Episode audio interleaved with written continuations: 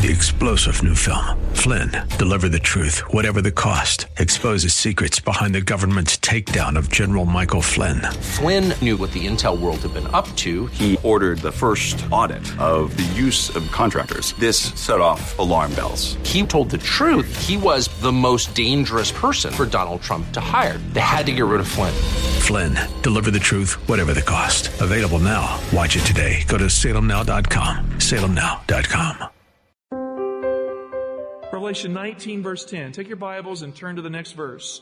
Then I fell down at his feet to worship him. And then, which is the angel that is talking to John, the context. But he said to me, you must not do that, for I'm a fellow servant with you and your brethren. And how does the text read in your Bible? Your brethren who do what? Who hold, how does it read? To the testimony of Jesus, worship God. And then it tells us what it is. For the testimony of Jesus is the... Now we have a definition. It says it's the spirit of prophecy, the angel is speaking. So if I were to quiz you next week and I were to ask you, what is the testimony of Jesus? What answer would you give me from the Bible based on Revelation 19:10? It is the spirit of prophecy. Welcome to Reaching Your Heart. Pastor Michael Oxentenko will be here in just a moment with today's message. You know, here at Reaching Your Heart, we believe that God answers prayer. If you need prayer, please call us today at 888-244-HOPE. That's 888-244-4673. Someone is here now to take your prayer request. And thank you so much for listening. Today's Reaching Your Heart with Pastor Michael Oxentenko is the first portion of a message he entitles, The Spirit of Prophecy. Here's Pastor Mike. Let's pray. Dear Father God, our topic today is really a study of the Bible that affects our walk with you to the extent that if we don't have it, we could be lost. If we do, we most certainly will be saved. So help this church, help us all to realize it's not what the majority think. It's what you command. It's not what's popular, it's what's necessary. It is the Spirit of God that we must have, Lord. So give us the testimony of Jesus, the spirit of prophecy today. In Jesus' name, amen. Yep. Okay. Our study today will have few illustrations, but lots of Bible because we've got to cover ground. How many of you are with me today? We'll have a Bible study sermon. The topic of our sermon is the spirit of prophecy. It's a topic that is not very popular in many places in our world field today, and even here in North America. But it must change, because we are living on the eve of the advent of Jesus Christ. And there will be a people who reflect Jesus Christ, not by their own efforts, not by their own goodness, but by the virtue that they possess, the gospel of God and Jesus, and the Holy Spirit fills them. And so we all today need the spirit of prophecy. True worship is on trial in the mark of the beast crises that will come upon this world suddenly at the time of the end. Revelation 13:4 says that men have already worshiped the dragon for centuries. This world is under the control of Satan. Revelation 13:8 and 12 says the whole world will one day worship that 10-horned beast from the sea that is the world kingdom order, and the whole world will be taken away by deception. That literally is so powerful, so global, that many will not realize it is happening. Revelation 13:15 says the lamb-like beast will usurp the role of the Holy Spirit by giving spirit, in the Greek pneuma, breath, to the image of the beast so that it should even speak, and people will bow down to the end-time image of the beast. You cannot read the prophecies in the book of Revelation very long without coming to the important fact that the whole world will one day come under the control of Satan. The whole world will no longer be under the control of God. And I'm telling you, as I stand here in the pulpit today, I do not want to be a part of that crowd. I do not want to be a part of a group that goes with the masses, that follows the enemy. I want to stand with a righteous remnant that loves Jesus at the time of the end, that will affect the millions of this world with the gospel of grace. The mark of the beast issue, friend, is fast approaching, and the Christian world is largely unprepared for it. I listen well. In fact, I've been to ministerial gatherings at times where I hear colleagues who I love dearly, who will say something like this, you know, the days of prophecy are over. We need to hear more about the kingdom of God in you, community, and this kind of thing. Now, I like community. I like the kingdom of God, but the last time I checked it out, the prophecies predict the coming of the kingdom of God. The prophecies prepare a people to be ready for the kingdom of God. If we are not a prophetic people, we are not God's people in the Bible, because the prophecies embrace the truths for our time, and we must be about them. At the time of the end, the book of Revelation teaches that there will be a remnant minority in the Christian church that will not bow down to the dragon, the beast, and his image, the false prophet, and so on. There will be a remnant that is faithful to God. Now I want to just talk about that remnant a little bit here. The Bible does not describe a remnant that's fanatical. The Bible does not describe a remnant that goes and leaves the teachings of the Bible. The Bible describes a Christ-centered, joyful remnant that is faithful to God, that has the gospel of God, and affects the lives of men and women for good. There will be a righteous remnant at the end of time that keeps the commandments of God and has the testimony of Jesus. Take your Bibles, open them up, and let's turn to Revelation 12, verse 17. Amazing verse right here in the book of Revelation that speaks about the final war. It introduces the mark of the beast in Revelation 13. The dragon was wroth or angry with the woman, went off to make war on the remnant of her seed, on those who keep the commandments of God and have the testimony of Jesus Christ.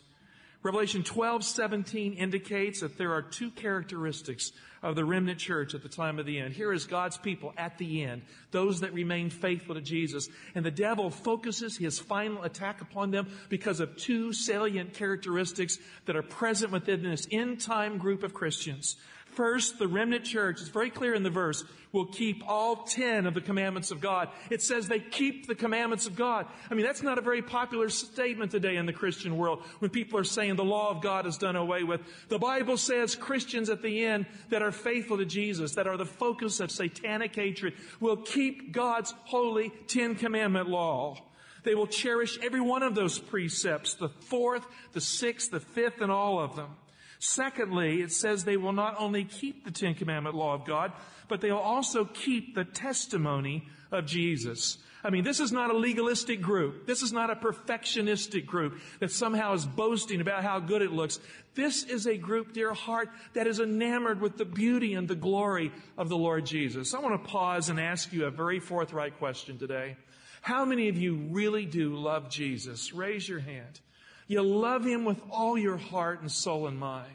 Do you realize that loving the Lord Jesus goes with keeping His commandments? He says, if you love me, you will keep my commandments. So what is the testimony of Jesus here? We know the commandment part, but what is this testimony of Jesus? The word testimony is a legal term. I've been to court a number of times. I've been under depositions to get this church built. And I know that when you become a witness, you're on the stand, you're speaking for someone or for the truth. So in a sense, the testimony of Jesus is given in the context of the battle for who God is, the legal struggle for the character of God and throughout the ages and the time of the end. In a sense, we all as disciples bear testimony to Jesus. But in a deeper sense, Jesus bears testimony to us so that we can bear testimony for Him. The testimony of Jesus is really the testimony that comes from Jesus. Revelation 19, verse 10. Take your Bibles and turn to the next verse. Then I fell down at his feet to worship him. And then, which is the angel that is talking to John, the context. But he said to me, you must not do that, for I'm a fellow servant with you and your brethren. And how does the text read in your Bible? Your brethren who do what? Who hold, how does it read? To the testimony of Jesus, worship God. And then it tells us what it is. For the testimony of Jesus is the... Now, we have a definition. It says it's the spirit of prophecy. The angel is speaking. So if I were to quiz you next week and I were to ask you, what is the testimony of Jesus? What answer would you give me from the Bible based on Revelation 19:10? It is the spirit of prophecy. So we have a clear Bible definition in Revelation 19:10 given by an angel from God to John that the testimony of Jesus is the spirit of prophecy. So in the context of Revelation chapter 19, if you read the whole chapter, you'll notice it focuses upon Jesus as the Word of God. It focuses upon God's words being faithful and true. It focuses upon the testimony of Jesus, which undergirds the Word of God. And so we see a two-edged theme in Revelation 19, the Word of God and the testimony of Jesus. The Bible is trying to tell us that we need both of these in our life. We need the Bible and what it is, and then we need that testimony of Jesus that is the spirit of prophecy. Revelation 19:10 is stated again in Revelation 22, verses 8 and 9. So turn your Bibles a little further. If you want to, hold your place in Revelation 19:10 and compare the verse that we just read. There's a little difference, and I want to point it out to you. It's identical except for this difference. I, John, am him who heard and saw these things. And when I heard and saw them, I fell down to worship at the feet of the angel who showed them to me. But he said to me, you must not do that, for I am a fellow servant. Now, up to this point, it's identical to Revelation 19:10. But suddenly, there's a shift. Instead of speaking of the testimony of Jesus and the spirit of prophecy, it'll take those two terms, and it will use another term to say the same thing. So let's look what it says, verse 9. But he said to me, you must not do that. I am a fellow servant with you and your brethren, the prophets. It didn't say testimony of Jesus there. It didn't say spirit of prophecy. It just got very clear. It said the prophets, because the gift of the spirit of prophecy and the testimony of Jesus is the gift of prophets to the church. It is the supernatural manifestation of the prophetic gift so that God's will can be felt within the body. So it just tells us what it is. And it says, and with those who keep the words of this book, worship God. So here's the parallel text with Revelation 19:10. It doesn't use the term spirit of prophecy or testimony of Jesus. It just simply says prophets. Friends, the testimony of Jesus, the spirit of prophecy, is the gift of prophets to the church of God. Now, we live in an age when we think, well, prophets, I mean, that's getting into kooky stuff. How many of you have ever met a living prophet? And I know people who think they have. You know, people will write something and they'll go, well, you know, I'm a prophet because I got this impression. Because you got an impression, because you felt like the Lord was influencing you, does not make you a prophet. When God moves upon the prophets, they are supernaturally sustained to carry the word of God in such a way that the fingerprint of God Almighty is on their writings. The fingerprint of God Almighty is in their lives and the fruit is manifest. They are the prophets. So that is what the book of Revelation is teaching. In Matthew 24, Jesus warned the church against the danger of false prophets. Turn to Matthew 24. Let's look at verses 24 and 25. He said, for false Christs and false prophets will arise and show great signs and wonders so as to lead astray, if possible, even the elect. And lo, I've told you beforehand. Now, Jesus did not say here. Now, you got to look what he didn't say. He didn't say ignore all prophets. He didn't say there's not going to be any more prophets. He didn't say that at all. He says is that false prophets will arise. Look out for them. Because Jesus has promised the reemergence of the true gift of prophecy in the book of Revelation, he warns of false prophets who will be counterfeits so that we will not recognize the real. So when we go back to the book of Revelation and we look at it contextually, we find the example of false prophets there. The lamb-like beast that comes out of the sea at the end of the Middle Ages. Revelation 13, verses 13 and 14. He appears like an Elijah beast. He operates like a prophet. He works signs and wonders, bringing fire down from heaven. In fact, in Revelation 19:20, it calls the lamb-like beast the false prophet. So we know there'll be the counterfeit at the time of the end. So the testimony of Jesus, that is the spirit of prophecy, and Revelation 19:10, friend, is the real thing that meets the challenge of the lamb-like beast, the false prophet that brings fire down from heaven. So Christ has not given us the opportunity to just exclude all prophetic activity from our understanding at the time of the end. What he's saying is there will be a counterfeit and there will be the real thing. You will test the real thing by the word of God, but false prophets will have lying wonders. You are to ignore them. So the book of Revelation teaches us that we are to be highly engaged at the time of the end. We must have discerning minds. In Romans 12:6, 1 Corinthians 12:10, Ephesians 4:11, the Apostle Paul made it very clear that the gift of prophecy in its correct form continues in the Christian church to the end of time. It is part of the outpouring of the Holy Spirit on the church. Paul says in Ephesians 4:13 that this gift will remain until the church is fully mature. Because of the deceptive power that is around the church, God will send prophets to the end of time. There will be prophets. You can't ignore that. Our challenge here today is to know the difference, to be able to tell what is a false prophet and what is a true prophet. The prophet Joel predicted the reappearance of the prophetic gift at the time of the end. His prophecy was partially fulfilled when the Holy Spirit was poured out at Pentecost. It is finally and fully fulfilled at the time of the end. Turn to Joel 2, verse 28, and we'll go down to verse 32. Joel here is predicting, and it shall come to pass afterward.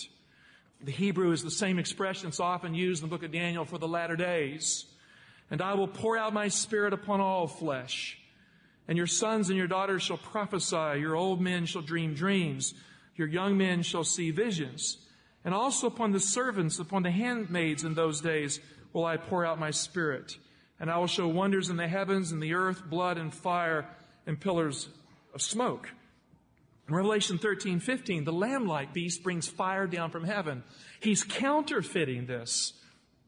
We know that 3 unclean spirits go to gather the kings of the earth. There are lying wonders in the book of Revelation. And yet we find right here the real thing will happen at the time of the end. And God will manifest the prophetic gift again. Pastor Michael Oxentenko will be back in just a moment.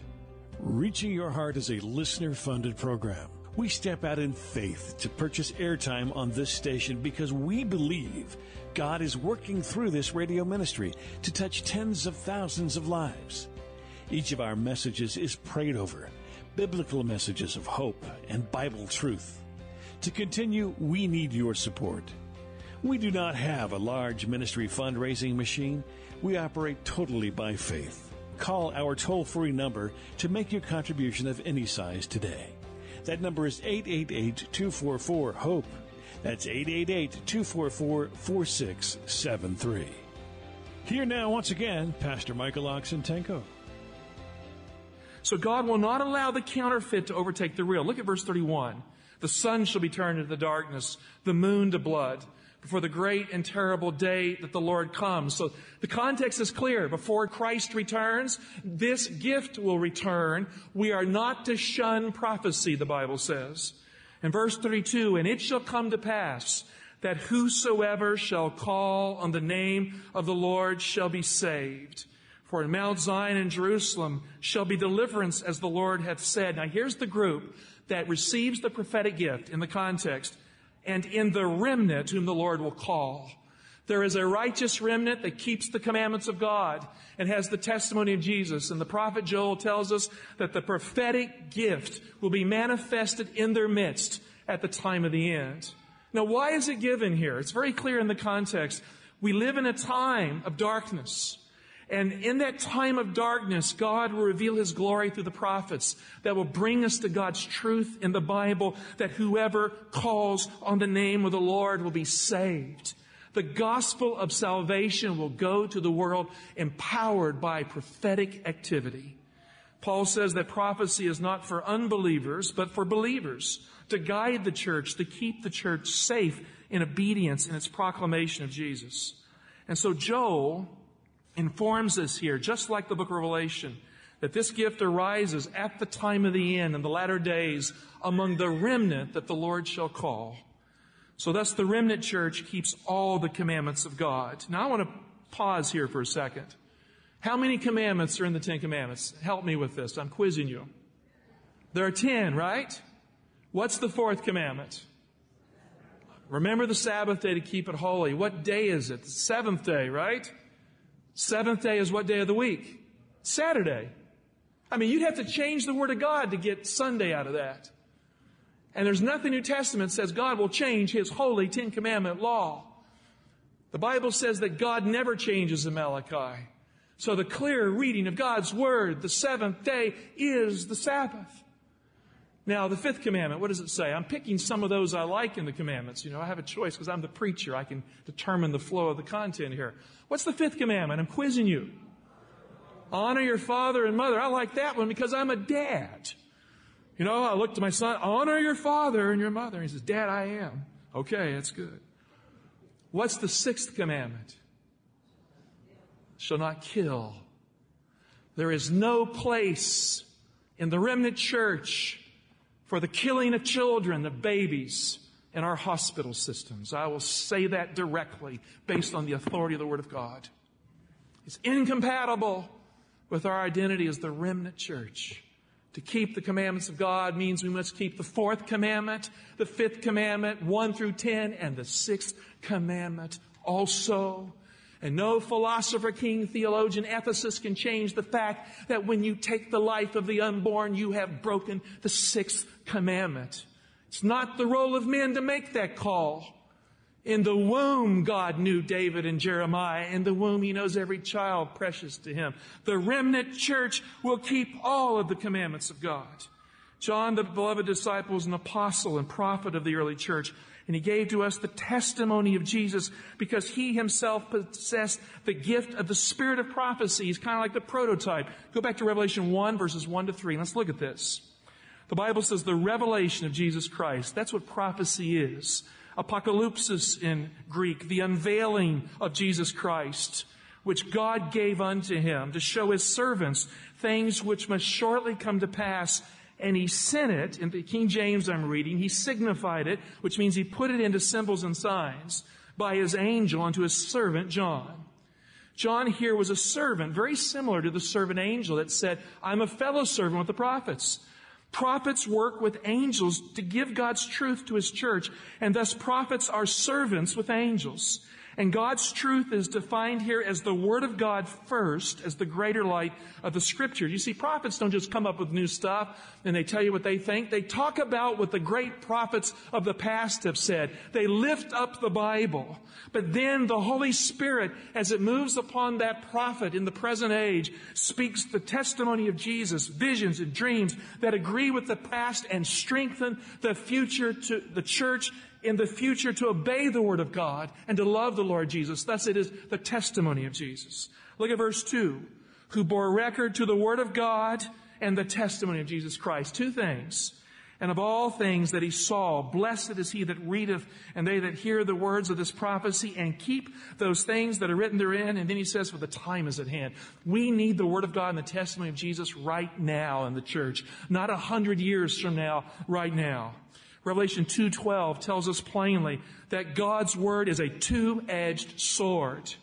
I didn't say that. The Bible says it. In the Bible, the sun symbolizes God's law, first light of prophetic activity, and the moon represents the testimony of the prophets who follow that previous light. And thus we have the sun and the moon, the two-edged sword. Friend, Jesus' face in Revelation shines, in Revelation 1, like the sun, because Jesus is the living Word of God. Before the sun showed up on the fourth day of creation, God said, let there be light in 2 Corinthians 4, John 1, 9, and other places identifies Jesus as the primordial, creative, life-giving light of the world. Christ is light. Christ is the Word. He is the sun in the ultimate sense. The moon represents, in contrast, the testimony of Jesus. Now, how many of you are astronomy buffs here? Anybody? I am. I like these Messier objects. Man, I want to look at that Orion Nebula, the most beautiful object in the night sky. And friend, what I have noticed is that the light of the moon is not caused because there's a nuclear furnace on the moon.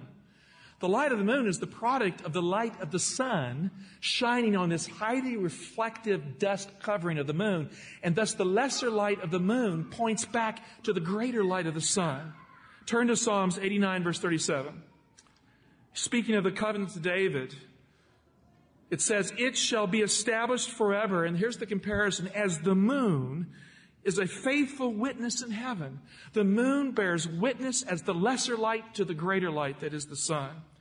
So no true prophet will arise at the time of the end that distorts the teachings of the gospel and that teaches men or women to disregard their gospel duty as Christians to keep the whole 10-commandment law of God.